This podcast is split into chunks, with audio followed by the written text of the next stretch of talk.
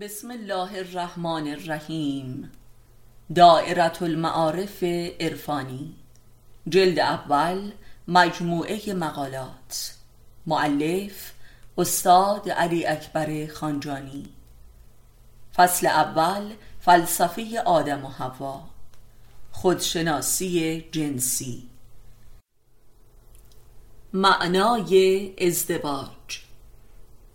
ازدواج در معنای لغتش عبارت است از دوتا شدن و دوتایی زیستن.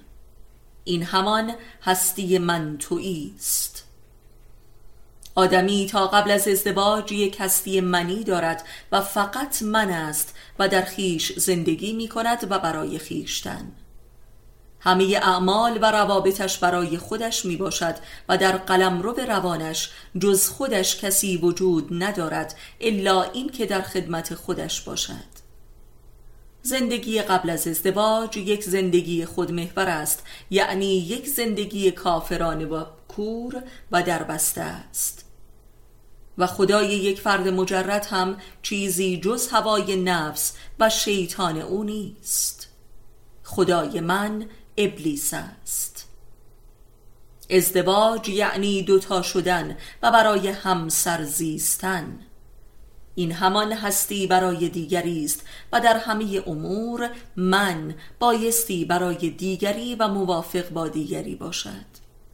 پس ازدواج قلم رو به خود شکنی و از خود گذشتگی است. لذا ازدواج دارای ماهیتی تماما دینی می باشد و متکی بر تقوا و خیشتنداری است. و لذا ازدواج از بنیادهای اصلی دین است و عرصه خود آزمایی و تزکیه نفس و خودشناسی می باشد تا اینکه اوی رابطه یعنی خداوند آشکار شود. کسی که این حق را در ازدواج درک و تصدیق نکرده باشد از همان آغاز با همسرش درگیر است و به بنبست و ندامت می‌رسد و هرگز به قلم رو و هویت یعنی الهیت رابطه نمی‌رسد و خدا را نمی‌شناسد.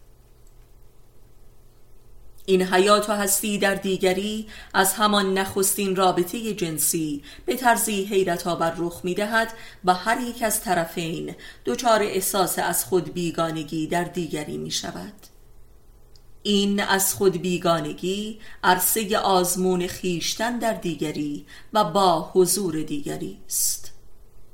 ولذا ازدواج را بایستی جدی ترین قلم رو به خودشناسی دانست و آنکه حق این امر را نداند ازدواج را امری بیهوده و بلکه خطرناک و تماما عذاب مییابد و پشیمان می شود و این زندگی هنوز آغاز نشده به پایان خود می رسد کسی که فقط به قصد آرزو و برنامه های شخصی خود ازدواج می کند هرگز ازدواج نکرده است. زن و مرد هر یک به مسابه آینه نفس همدیگرند و هر یک در نیازی که به طرف مقابل دارد به محک زده می شود که تا چه حدی صادق است و وظایف انسانی و اخلاقی خود را می شناسد و دارای عهد و وفای به همسر خود و نیازهای خیشتن است.